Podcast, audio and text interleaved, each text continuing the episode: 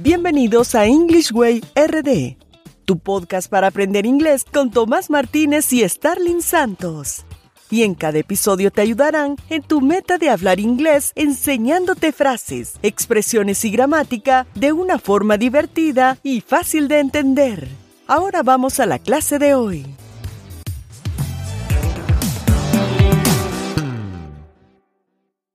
Hi Thomas, how are you doing today? I am doing well, thanks. How about you? I am well y mucho mejor ahora que puedo compartir con esta audiencia de English Way RD en el episodio número 115 de este tu programa para aprender inglés. Y esto es un podcast como ya has de saber y la ventaja es que lo puedes escuchar cuando, dónde y cuántas veces desees. Y si te gusta lo que escuchas y quieres ser parte de la comunidad de English Way RD, únete a nuestro grupo de inglés en WhatsApp. Busca el enlace, grupo de WhatsApp en las notas y nos vemos dentro. Y cuéntame, Tomás, ¿cuál es el tema de hoy? ¿Alguna vez han escuchado a alguien decir, es que el inglés es confuso, pues se dice al revés? ¿Por qué es esto? Ese es nuestro tema del día de hoy, pues el orden de los factores no altera el producto salvo si se trata de construir oraciones en inglés. Muy bien, Thomas. Este tema sí que es de mucho interés y en verdad creo que para nosotros los hispanohablantes este es uno de los rompecabezas del inglés, especialmente cuando estamos iniciando, puesto que en inglés existe una regla la que establece el orden de los adjetivos y sustantivos, y para formar oraciones en inglés es muy importante conocer los adjetivos y los sustantivos y su correcto orden. Y si aprendes este orden, ya sabrás la razón por la cual, comparado al Spanish, el inglés escribe, habla al revés. Ya quiero empezar a responder esta pregunta, pero antes escuchemos la frase del día, the quote of the day. To me, it is very important to understand the nature of English and how it works. Shakira.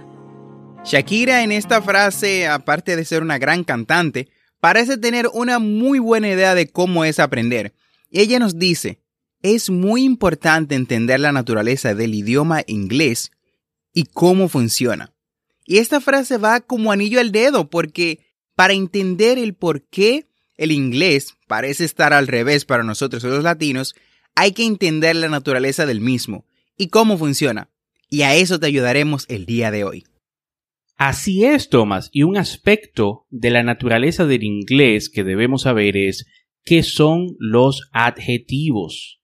Pues los adjetivos son aquellas palabras que utilizamos para describir, complementar o cuantificar el nombre en la oración lo utilizamos para modificar o acompañar al sustantivo, al igual que lo hacemos en español.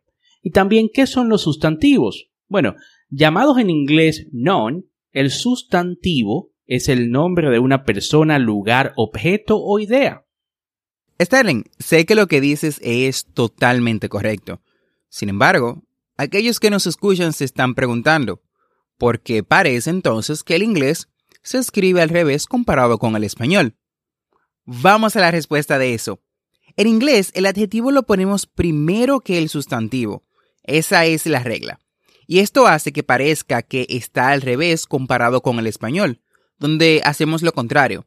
Ponemos primero el sustantivo y luego entonces el adjetivo, es decir, lo que se dice del nombre. Esa es la explicación fácil y rápida de esto. Y la razón por la que pensamos también que el inglés está al revés es porque intentamos traducir la regla gramatical del español al inglés. Y como siempre digo, es que no podemos simplemente pretender que las reglas de nuestro idioma nativo se trasladen de la misma forma hacia el inglés. Cada idioma tiene su regla. Y sí, el inglés tiene la regla de que el adjetivo debe ir antes que el objeto, la idea, el lugar, el nombre a quien van a describir. Partiendo desde ahí ya lo tenemos bastante fácil y lo que toca es aprenderlo tal cual. y es sumamente importante para aprender inglés de forma correcta que sepamos el orden de los adjetivos. Y es por esto que me gustaría que hablemos más sobre el orden de los adjetivos. ¿Qué dices, Thomas? De esa forma, la audiencia va a poder aprender cómo hacer las oraciones en inglés de forma correcta. Por supuesto. Para dominar la gramática inglesa es muy importante que sepas colocar correctamente todos los elementos de una frase. Y mucho más el orden de los adjetivos en inglés.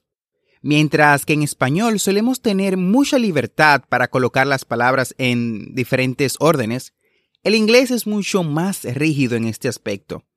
Si descolocamos una frase, lo normal es que no se entienda nada de nada. Asimismo, hay elementos que son imprescindibles. Por ejemplo, el sujeto del verbo, que en español sí puede quedar implícito en una oración, es decir, no tenemos que mencionarlo. En inglés sí debemos de hacerlo. El orden básico de una frase en inglés es sujeto, más verbo, más objeto y complemento. Por ejemplo, I saw a movie yesterday. I saw a movie yesterday. Vi una película ayer. Peter always goes to the church on Sundays. Peter always goes to church on Sundays. Peter siempre va a la iglesia los domingos. My sister is very bossy. My sister is very bossy. Mi hermana es muy mandona. Y dentro del objeto y los complementos de un verbo podemos tener varias clases de palabras. Las más comunes son los sustantivos o nombres y los adjetivos que añaden cualidades a esos nombres. En español el adjetivo suele ir después del nombre, mientras que en inglés es al revés. Primero los adjetivos y después el sustantivo, como mencionamos anteriormente. Por ejemplo, I bought a red car. Compré un carro rojo. I bought a red car. También es bueno mencionar que en inglés, cuando un sustantivo va precedido de varios adjetivos, estos deben de ser colocados en un determinado orden. Esto incluso lo tratamos en un podcast anterior, en dos podcasts anteriores. Le vamos a dejar en las notas del episodio el enlace para que puedan visitarlo. Por ejemplo, solemos decir, She drives a huge red truck. Ella maneja un camión rojo gigante. Esa sería la traducción aproximada al español. No sé si pudieron notar lo que dijimos anteriormente de que el orden de los adjetivos cambia. Vamos, escúchalo de nuevo. She drives a huge red truck. Ese es el orden correcto. En lugar de She drives a red huge truck. She drives a red huge truck. Pero, ¿por qué esto que acabo de decir está incorrecto? ¿Cuál es el orden correcto para colocar los adjetivos en inglés? Bueno, el orden de los adjetivos en inglés es el siguiente. Opinión, tamaño, restos de cualidades, um, edad, color, nacionalidad, material. Volvamos. Es primero opinión, luego va el tamaño, luego van el resto de las cualidades que quieres decir de ese, uh, de ese objeto, luego viene la edad, el color, la nacionalidad y por último el material. Correcto, Thomas. Y ampliando más en este tema, les voy a dar un tip para aprender los adjetivos en inglés. Como Thomas mencionó, el orden de los adjetivos cuando tenemos más de uno en una oración es opinión, tamaño, resto de las cualidades, edad, color, nacionalidad, material. O sea que si quiero decir tengo un chihuahua pequeño, joven y encantador, en inglés yo diría I have a lovely little John Chihuahua. I have a lovely little John Chihuahua. Así que mi consejo para aprender los adjetivos es estudiarlos en orden. O sea, toma un cuaderno, ¿no? Y escribe los siete tipos de adjetivos que mencionamos aquí. Cada día busca un adjetivo que pertenezca a uno de los órdenes mencionados. Y entonces Crea oraciones con estos adjetivos y practica utilizando el orden. Recuerda, este orden es para cuando tenemos más de un adjetivo en una oración. Y con esta explicación hemos llegado al final del episodio del día de hoy. Espero que este tema te sea de mucha ayuda. No olvides suscribirte a este podcast para aprender inglés en tu reproductor de podcast favorito, como Spotify, Apple Podcasts, Google Podcasts o cualquier otra aplicación de podcast, y así vas a obtener actualizaciones semanales de nuestros nuevos episodios. Y recuerda visitar las notas del episodio en englishwayrd.com. Ahí vas a encontrar las conversaciones que trabajamos en cada episodio, las transcripciones de los audios, ¿no? De los podcasts. Y también vas a tener audios adicionales para practicar inglés. Recuerda que tenemos dos episodios semanales, lunes y miércoles. Never forget to practice. Practice is the key to success. No olvides practicar. La práctica hace el maestro. Recuerda darnos 5 estrellas en Apple Podcasts o cualquier otra aplicación que te permita un sistema de ratings si te gusta nuestro contenido.